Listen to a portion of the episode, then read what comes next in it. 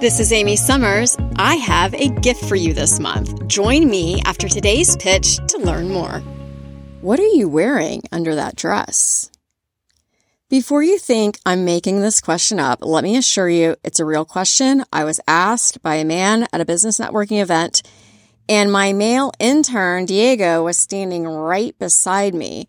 With an inappropriate question like this, you have to shut it down immediately. But before you do, shame the asker just a little.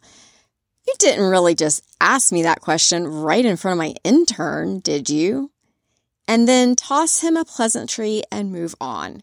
It's nice to see you, Brian. We were just heading out.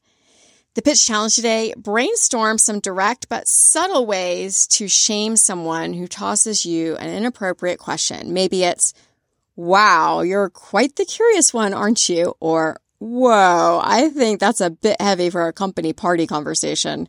Statements like these should shut down things pretty quickly. However, the calling out and shaming part is important, so don't skip it, as it might help the asker see the errors of his or her ways and keep them from repeating this type of questioning with others. At minimum, they will most likely avoid asking you an inappropriate question in the future. Enjoying the pitch? Get access to more episodes plus on demand videos with valuable career advice at inicivox.com.